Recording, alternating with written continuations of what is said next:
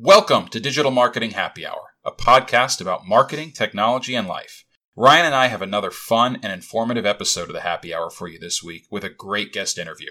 We're going to discuss how SMBs and startups can use their agility to outfox the big brands with much larger budgets. It's episode number 19 Why SMBs Have a Distinct Advantage in Martech with Scott Brinker, and it's coming at you right now.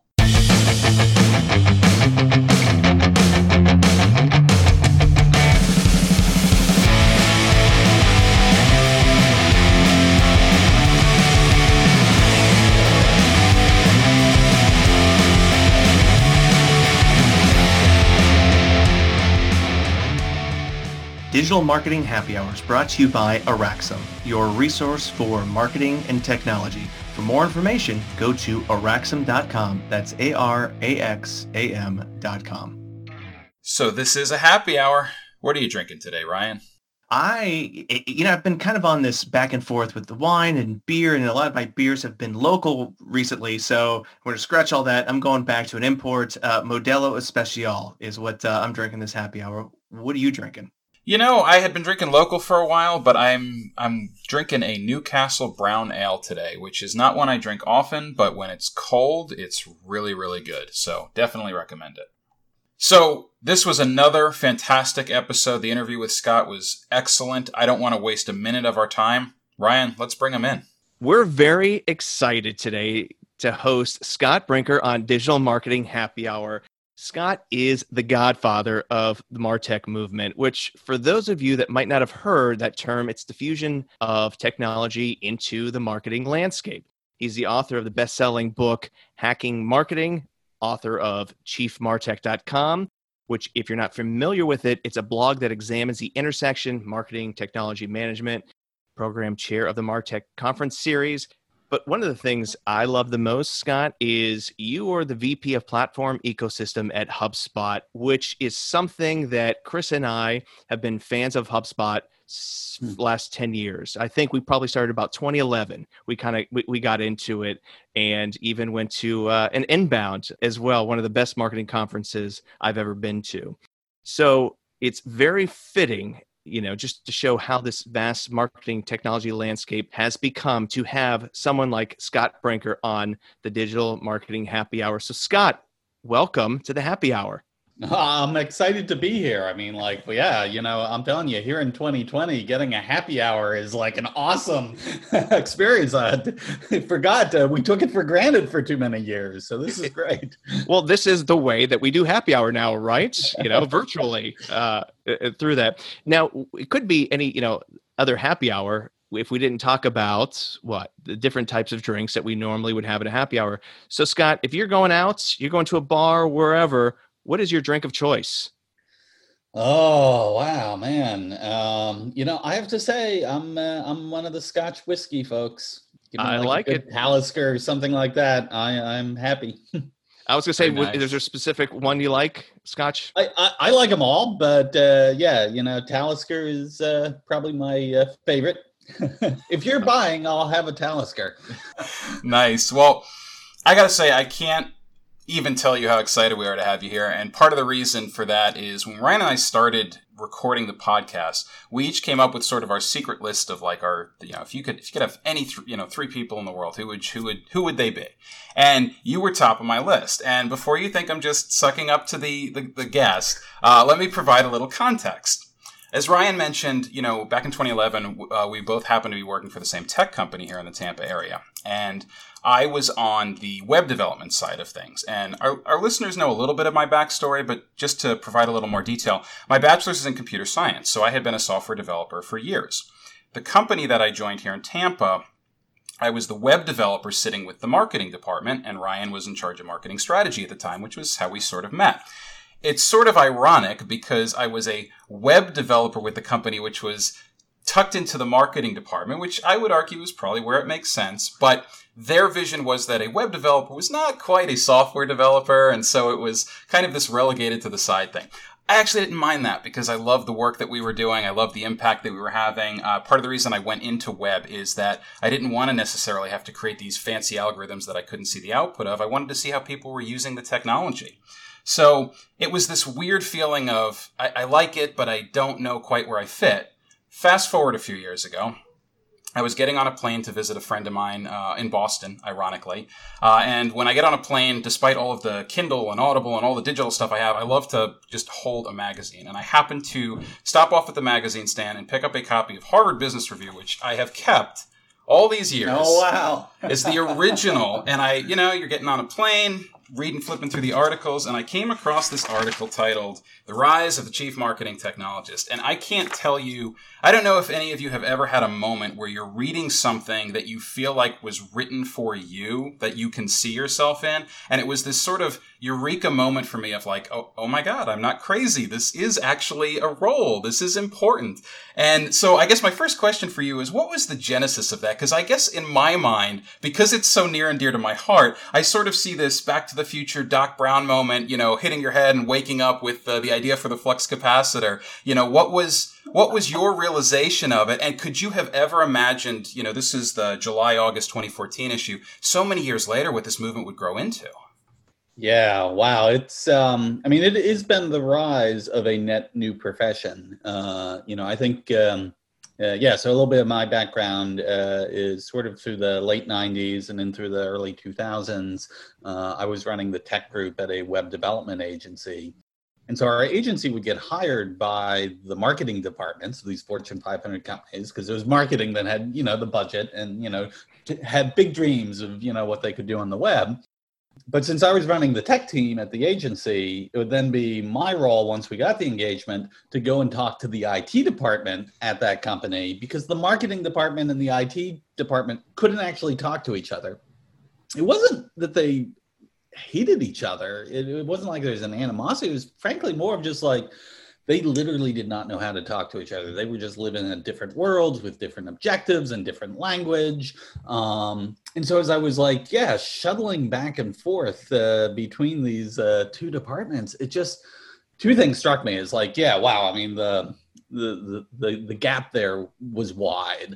Um, uh, but also, when you were looking at what the businesses were ultimately trying to achieve and execute, it was so clear that these groups were going to have to work together. And so that's where I got really fascinated by other professionals who were serving as the bridges between these departments.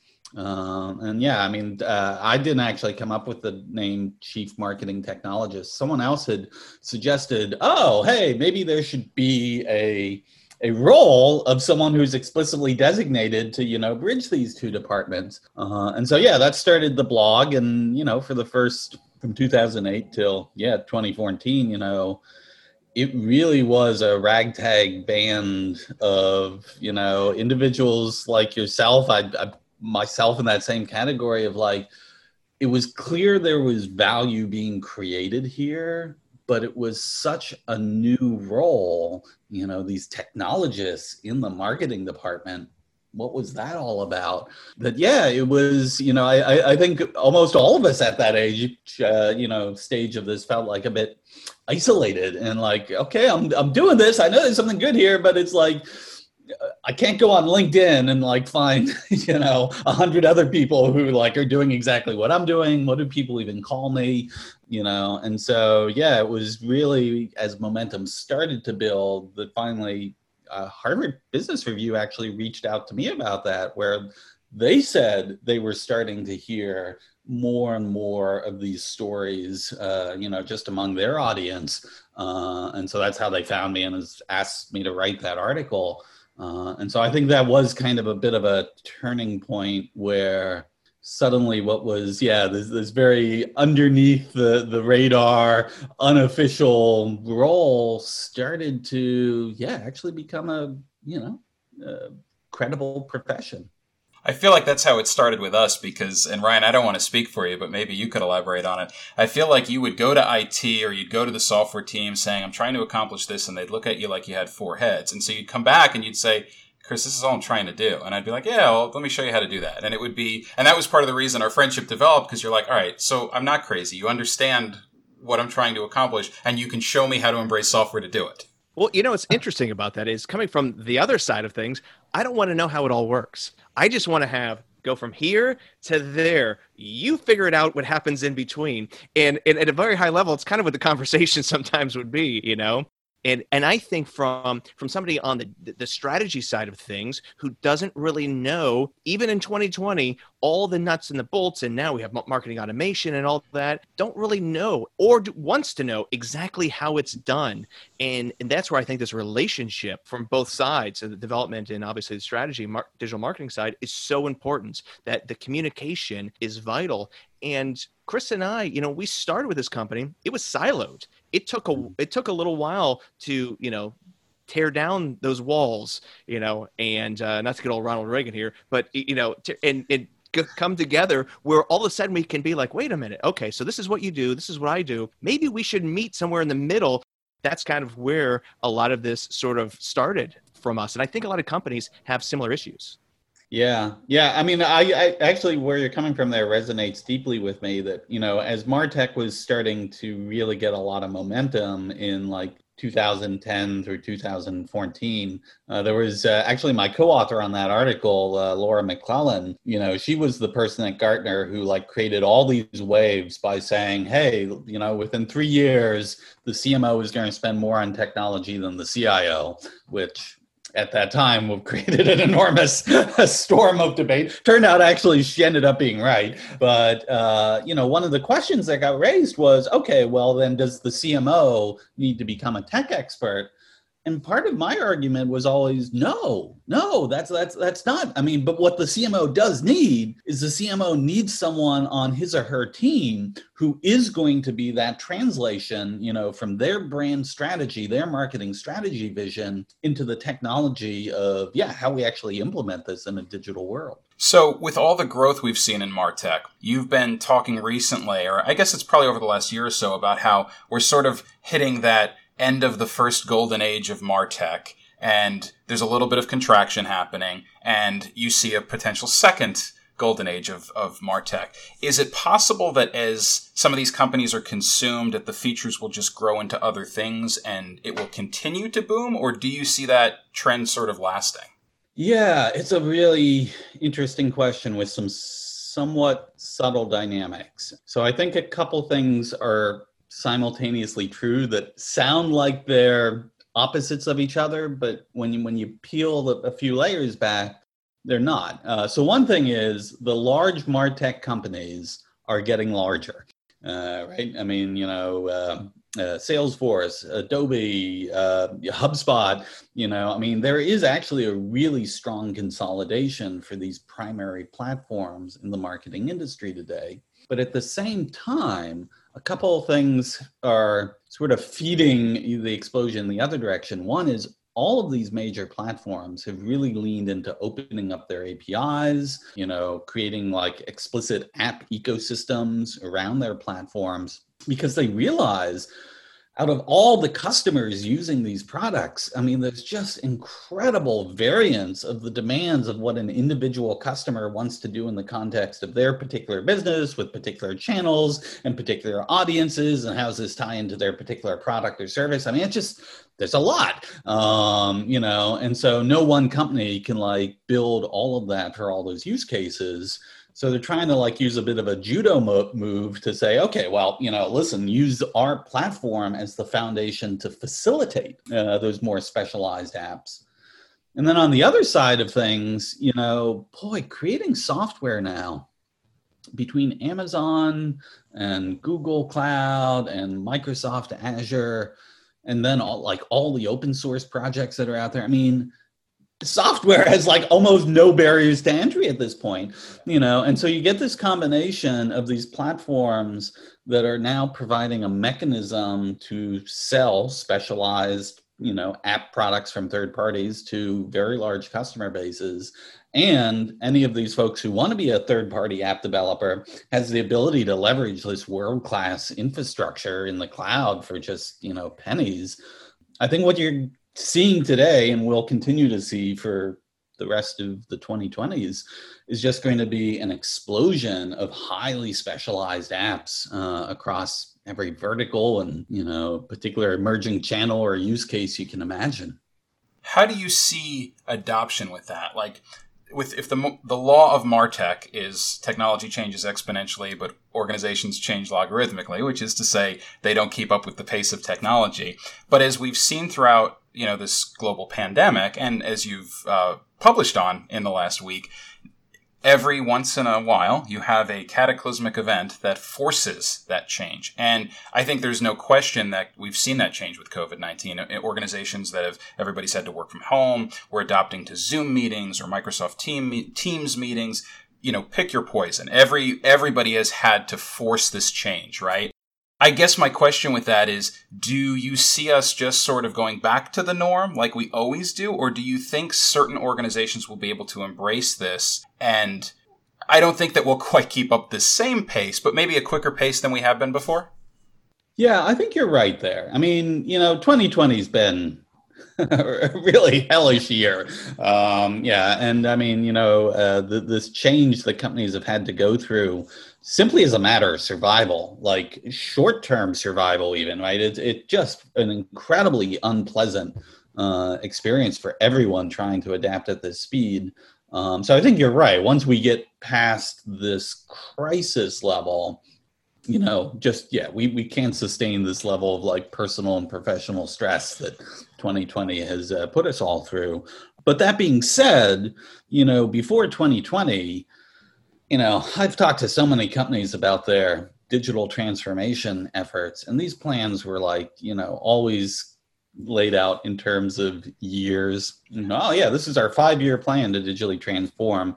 You know, and like a year or two into it, it was clear. Okay, five years dramatically underestimated how long this was actually going to be.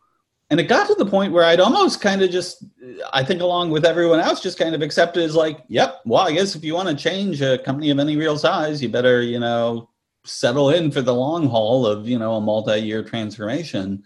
And then having seen such dramatic changes in just a matter of months uh, you know with the covid crisis it's like okay well it is actually possible for us to change faster. And so yeah where will the level set be when we come out on the other side of this pandemic? Um, yeah hopefully it won't be this frenetic but I think our expectations of saying, listen, if we make a strategic decision that we want to change a particular way in which we engage an audience or, you know, our go to market mechanisms, you know, we can do that. And we can probably do it in less than half a decade.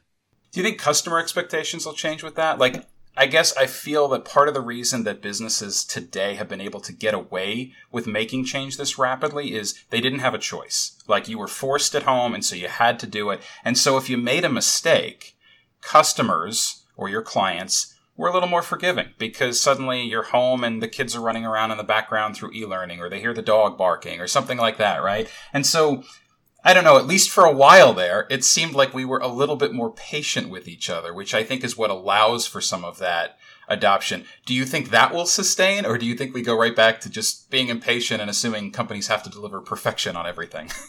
Yeah, I don't know. I guess the question I would I would turn that around and ask what is more likely to annoy a customer?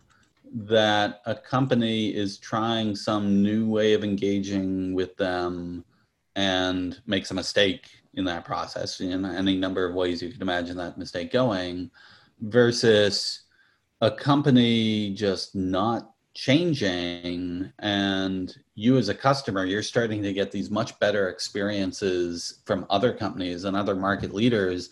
And then when you go to this one brand that you've worked with for years but it's like oh man i can't even do this online with them. I've got to call someone on the phone. I've got to like wait for 30 minutes it's just like which is more likely to annoy and potentially lose the customer like changing and making some mistakes or not changing uh, you know with yeah just what whatever that rising ambient level of customer expectation is so the martech conference you give out awards called the stackies for individuals that sort of diagram and explain their marketing technology stack. And i'm curious you know as you've had the opportunity to do this for years and seen so many of these different marketing technology stacks small businesses large businesses uh, is there anything that you've seen as you know a pattern or a trend that is consistent across all those that are successful or does it really vary based on the organization and the people yeah. So let me allow me a slight detour. Um, sure the way that came about was I was going to moderate a panel of some CMOs at some conference, you know, and it was going to be like strategies for your marketing technology or something like that. Uh, and so one of the things I suggested to the panelists before they came is I said, listen, if you want to, you know, like, yeah, share your stack with people, like I'll just ask you one question, get things going, saying, oh, yeah, these are the tools we use, and then we'll move on to the next questions. So we get there for the day of that, and like we never get past the first question because first of all like each of the panelists is so intent on like explaining all the details of which products they used and why and how they came together which okay you know you might be like okay well maybe just the panelists were obsessed with that. But then the audience oh they were like into it and they were raising well why did you choose that one? Oh yeah and let me tell you okay well how do you get this one to work with that? You know and so the entire session like a 45 minute session became just like these three marketers like walking through their stacks. I'm like all right there's something here. Um, and so yeah that that that stackies contest we do every year which again contest to be honest it's less about like picking a winner because hey you know a, a great stack is a stack that serves your business well but it's become such an incredible community asset for marketers to share their concepts of how they pull these things together and for us to just learn from each other. So I think, it, yeah, that all, all that detour gets me back to, you know, I think one of the things that is a pattern that's very clear is the companies who are doing well with this are very intentional about their martech stacks. You know the i think the popular opinion sometimes is like oh marketers it's just shiny object syndromes. They'll just try any like random technology and throw it in.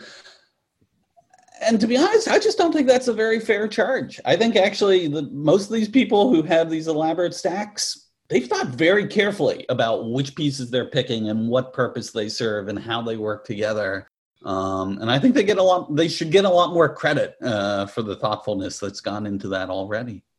So, Scott, when you look at organizations that have done this successfully, in reality, how big of a role does budget play?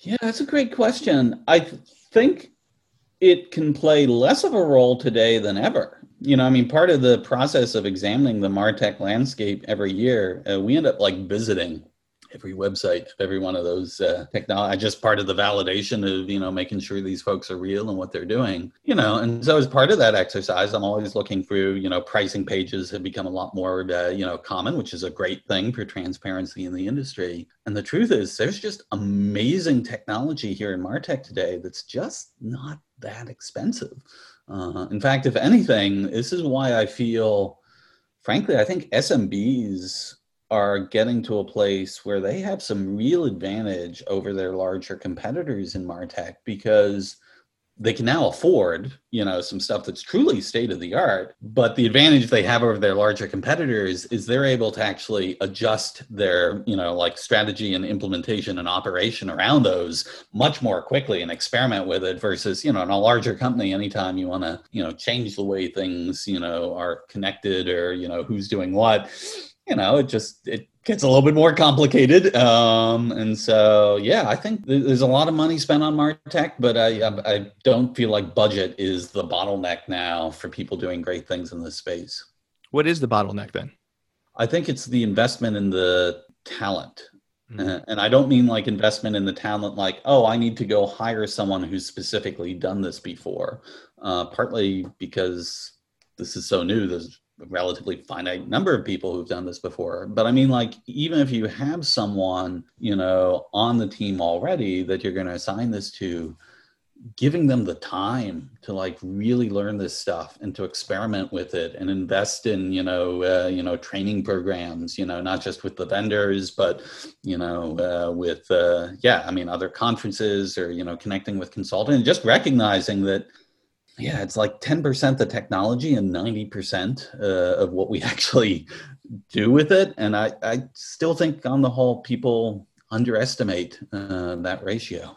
You know, it's good to hear that because we do have a lot of SMBs, even entrepreneurs that are listeners to this podcast. And especially for entrepreneurs who know their product, they know what they're tr- trying to, with a service could be. It's the marketing part, you know, sometimes ah, I don't really know. And you hear this Martech and one look, it's overwhelming. You know, it, it can be. But from their standpoint, it's good to hear you say that though, that maybe they have a little bit of advantage that maybe the Fortune 100, you know, don't. Obviously they have more resources, but the fact that they can I guess maybe participate more in in Martech within their their brand and their company than they've ever had before. I think it really helps because as someone who initially wasn't in Martech it's something that you kind of try to stay away from. I don't know, it's too confusing. I don't know where to begin, but I think a lot of marketing automation even is becoming a lot more user friendly. And people who don't maybe have that skill set that you have or that, that Chris has, I think they can begin to play in that sandbox.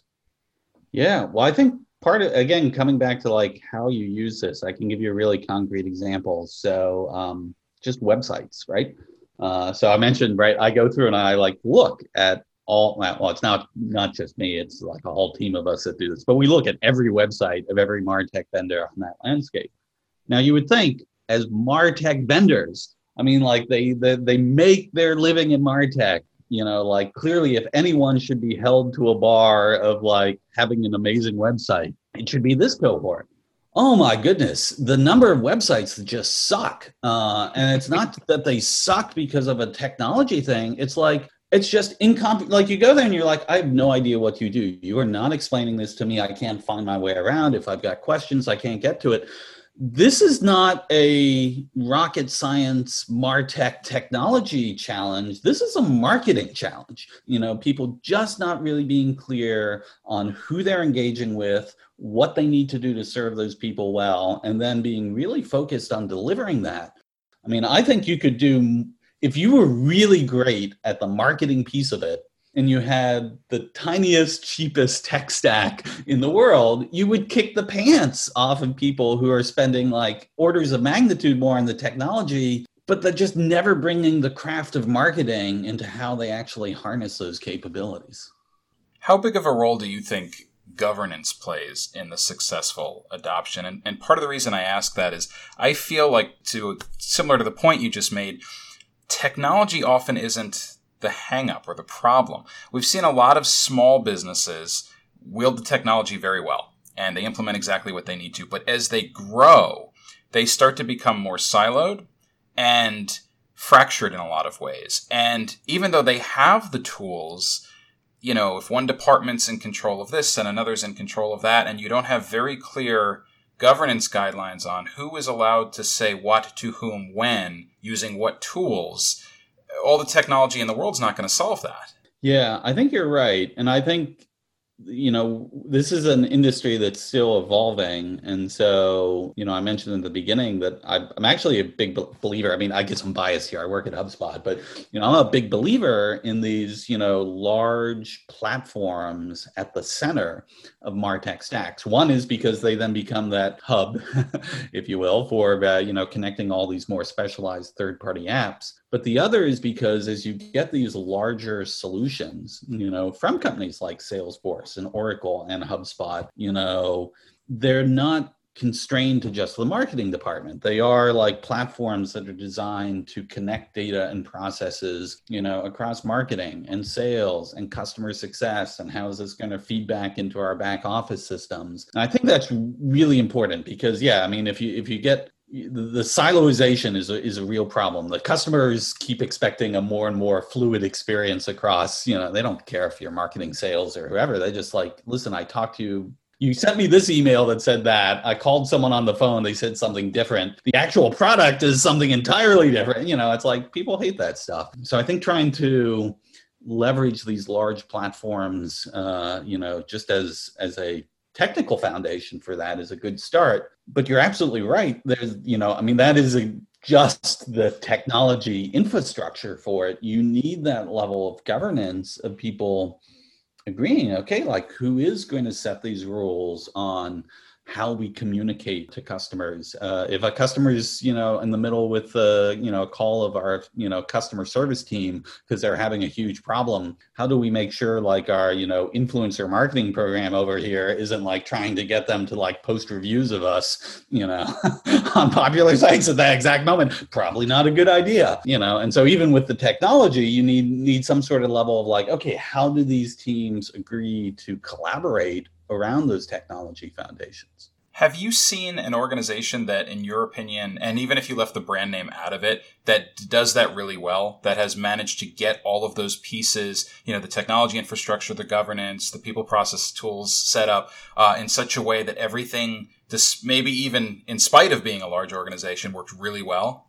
Yes, I've seen examples on both sides. You know, uh, so actually, I'll say uh, the I, I, don't mind naming the brands. Uh, you know, I mean, the good side, like uh, I u- used to fly JetBlue a lot, and I thought they did a wonderful job of connecting the pieces of what would happen on the website, what I would get from my you know emails that were delivered to me, if I had to call someone on the phone, you know, their ability to immediately connect the dots uh, on oh here's what you were just doing on that website and yeah okay we can fix that for you because I probably screwed it up. That's why I was calling.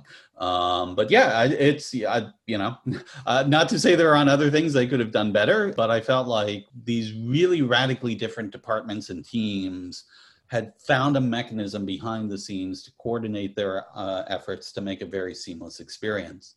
The other side, I won't specifically name the company, although you'll probably guess it, is I had a post on my blog a few years ago about this just disaster experience I had trying to take my daughter to a Taylor Swift concert. And oh my goodness, the I must have connected through eight different channels to this ticket company and every single one was yeah just un, either unable to help me or completely disconnected from the other or throwing me off in some other direction. I was trying chatbots phone systems emails mobile uh, it was just i'm like okay clearly this company had spent a fortune on Martech. I mean, they had all the technologies for this stuff, but the way in which it was orchestrated, well, all right, it was a cacophony. It was not orchestrated, and uh, yeah, it's it's you know when you're a customer in those situations, boy, is that frustrating.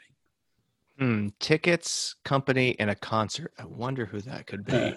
you know, you, you think when you spend enough on service charges, they'd be able to, you know, streamline that a lot better. you know, I'm just trying to avoid a lawsuit here.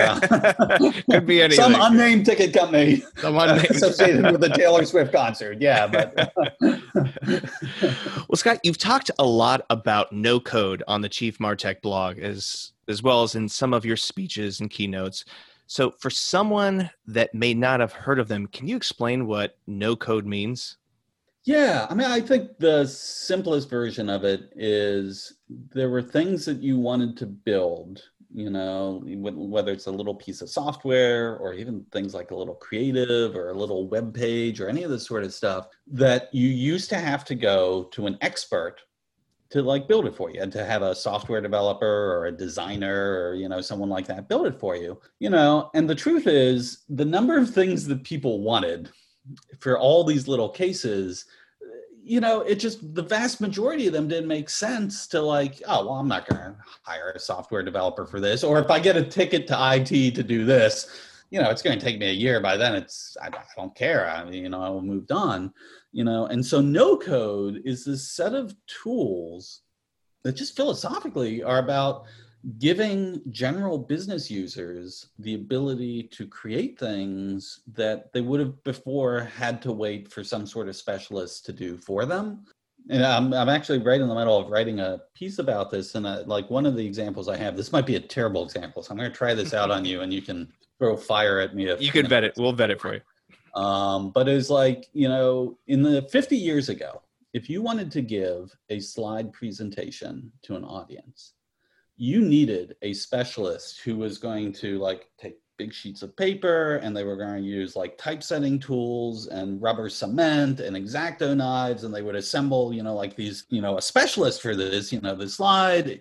Had to make sure it's just right. You would then bring in a photographer a professional photographer would take the photo. They get converted over to you know the slides. Eventually you'd take it to a projector. Not a lot of presentation slide presentations in the 70s there fast forward to today and like you know powerpoint and google slides and all this i mean i found a stat like they say there's 500 million users in PowerPoint.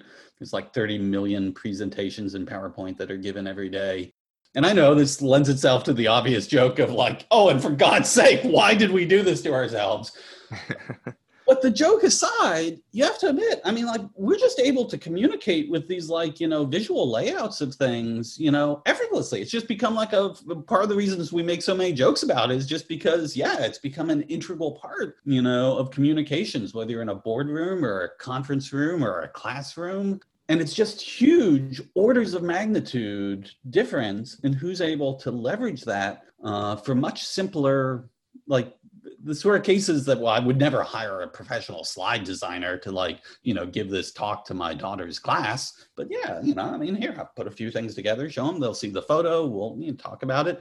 I think that's what no code is all about, except it's happening now, not just for things like, you know, slides or desktop publishing or little websites. It's like, oh wow. So without really knowing how to create a software program i can use this tool to kind of create a little app. Like one of my favorites is this thing called glide uh, dot app that literally you fill out a spreadsheet you know with some data and some ways you want it to work click a button and it will convert it into a native iOS and Android app for you.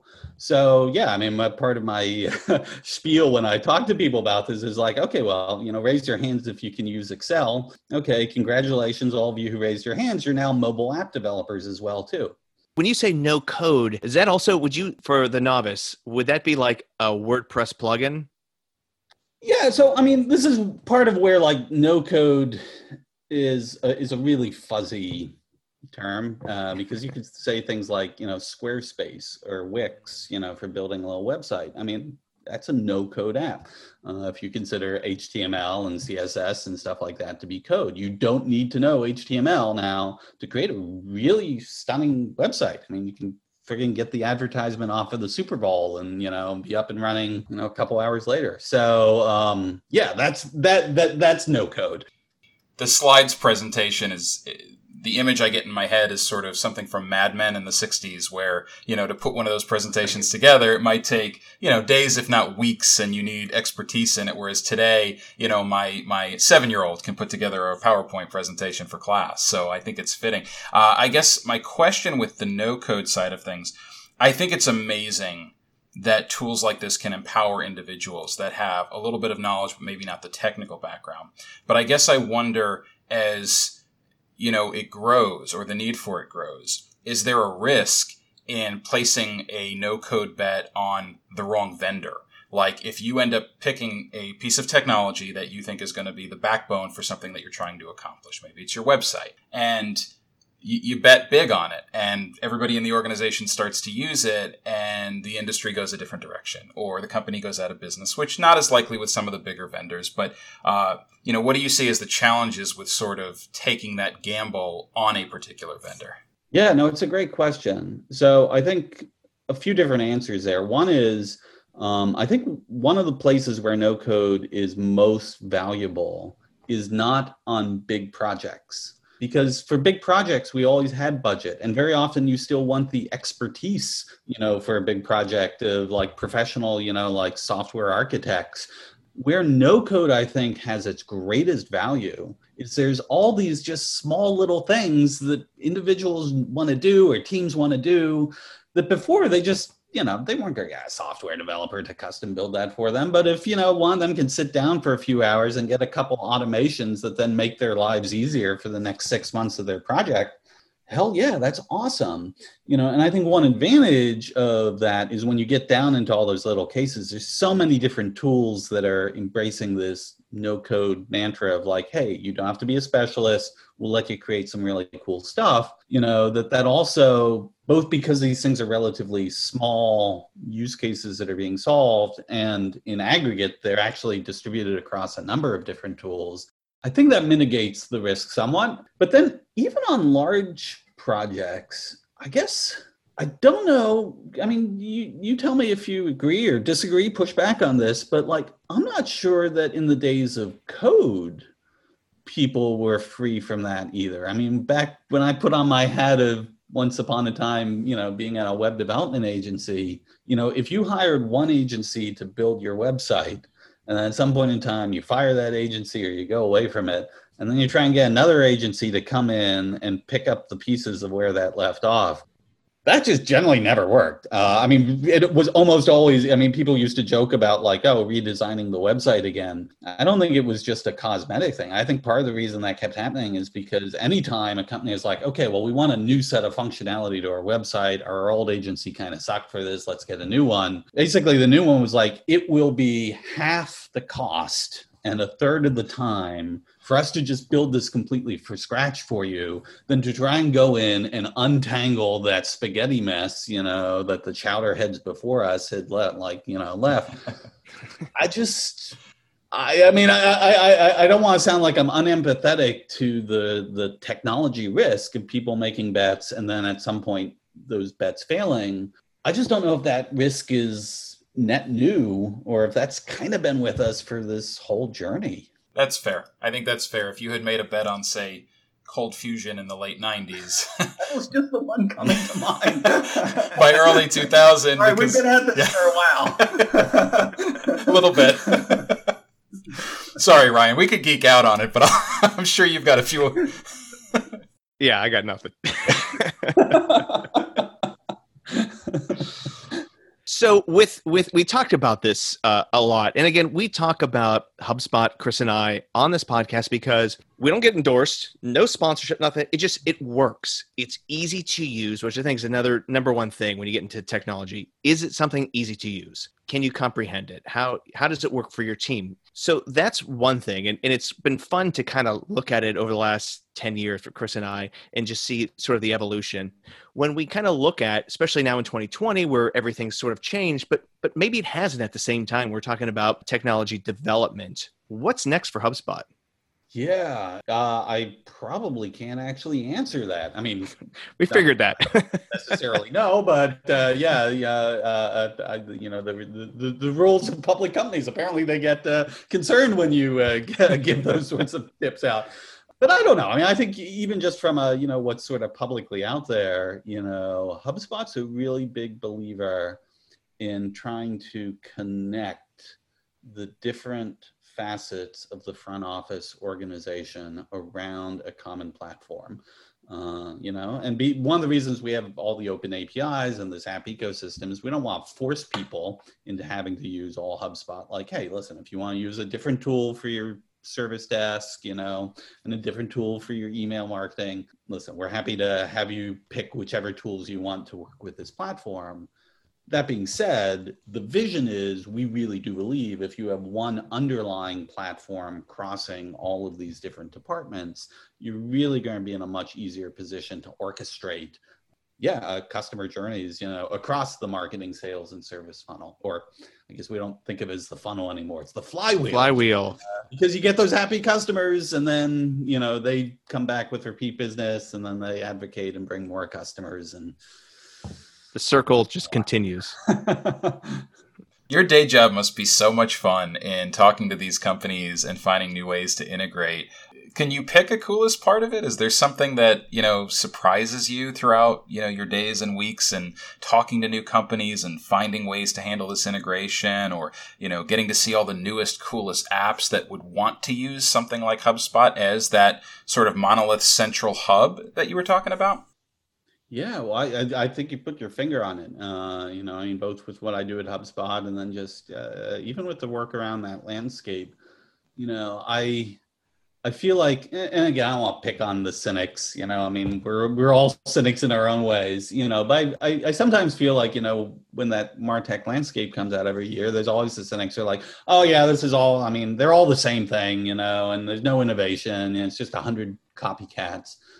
You know, and there's some copycats in there. But the truth is, like when you're in this stuff, you know, week by week and you're seeing these like new startups that have thought about a problem that you know uh, you know their audience has and they've come up with actually a really better and easier way to do it. And you get enough of these things and you see the creative imagination that uh, you know entrepreneurs are still bringing this you're like i don't know. I i think there's actually a lot of innovation happening in martech. And i think there's a lot of room for more. Uh, you know, again, it kind of goes back to that thing that you know most websites suck today. So, uh, what are we actually going to do to solve that? Uh, right? I mean, like, will we start using more AI, more no code, more like, you know, how do we get to a place that, you know, half the websites in the world don't suck as badly as they do today? That would be like if someone could figure that out, you know, that would be a huge, like, opening of the heavens. And, I don't know. Again, we get back into the mode of like at some point, I always feel like the craft of marketing, you know, is an ingredient you can't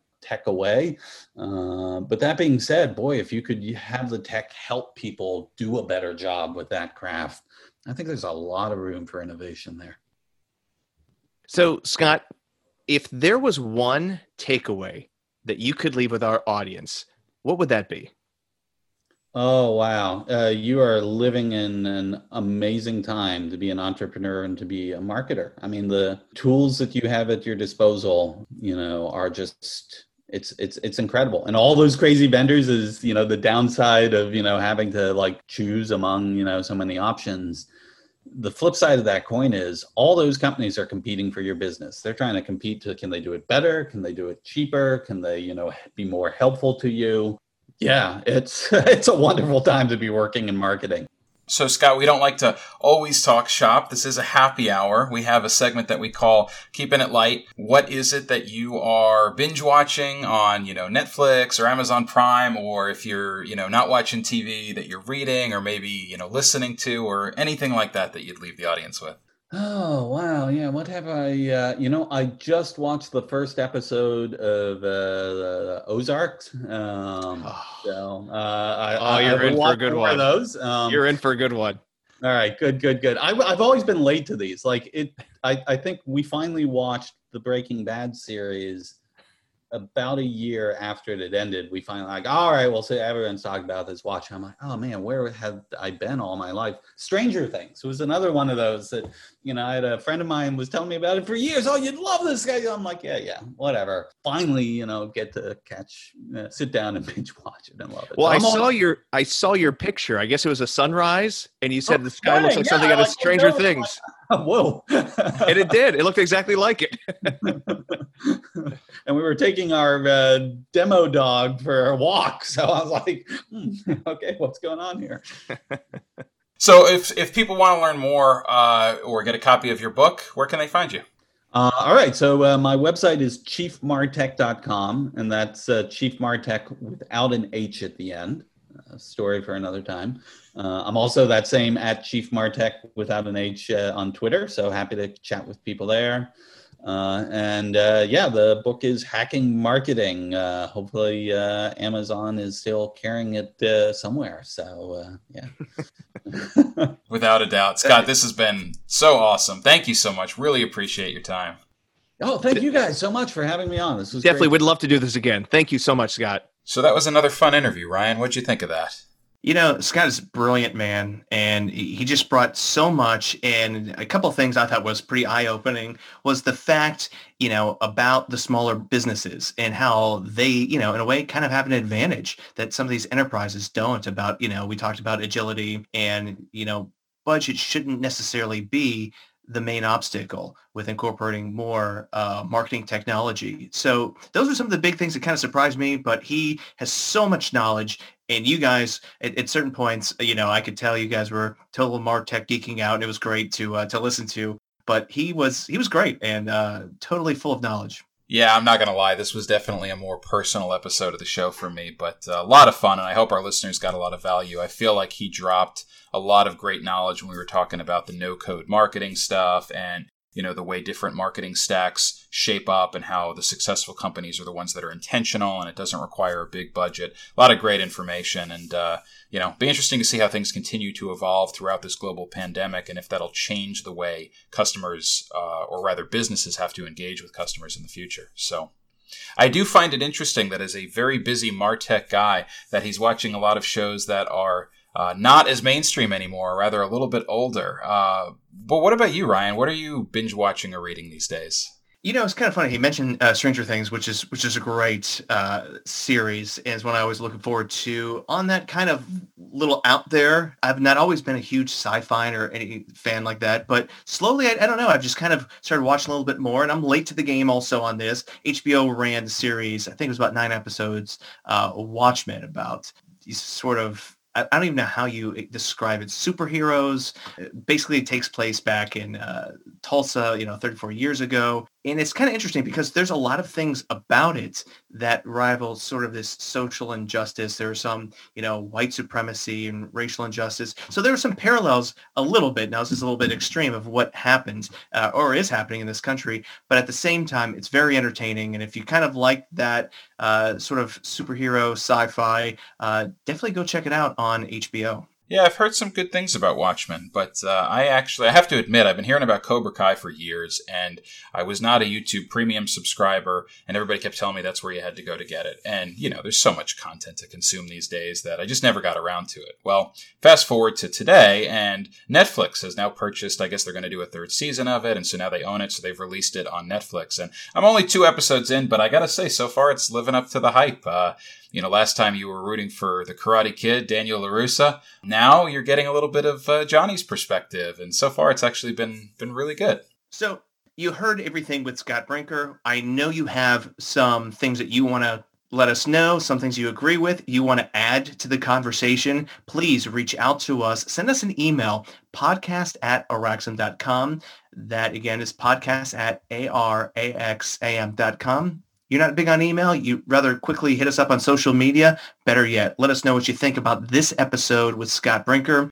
I'm on Twitter and Instagram, same handle, Ryan Smith FLA, or find me on LinkedIn, Ryan Smith Marketing, or you can even find Araxam on LinkedIn as well. Yeah, Ryan and I really do love to hear from you, and we, believe it or not, actually answer every email and every message we get on social media. So please do reach out. You can find me on LinkedIn and Twitter as well. Uh, it's Real Chris Casale on Twitter, R E A L C H R I S C A S A L E. And then, of course, Chris Casale on LinkedIn, but you can also find me under Araxam or under Digital Marketing Happy Hour.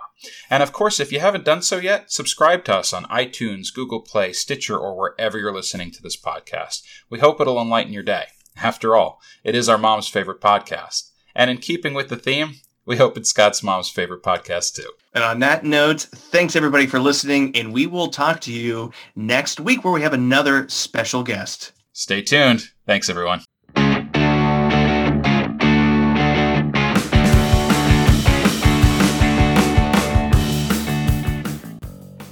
Thank you for listening to the Digital Marketing Happy Hour. This week's episode is brought to you by Araxam.com, your digital resource for marketing and technology. Visit Araxam at A-R-A-X-A-M.com. The music intro you heard is called Pure Adrenaline by Eddie off the album Too Damn Loud. You can learn more at cactusslimrecords.com. The music used for closing credits, In My Pocket by Jazzer, you can find it on their album, Message. Learn more at betterwithmusic.com. Thank you for listening.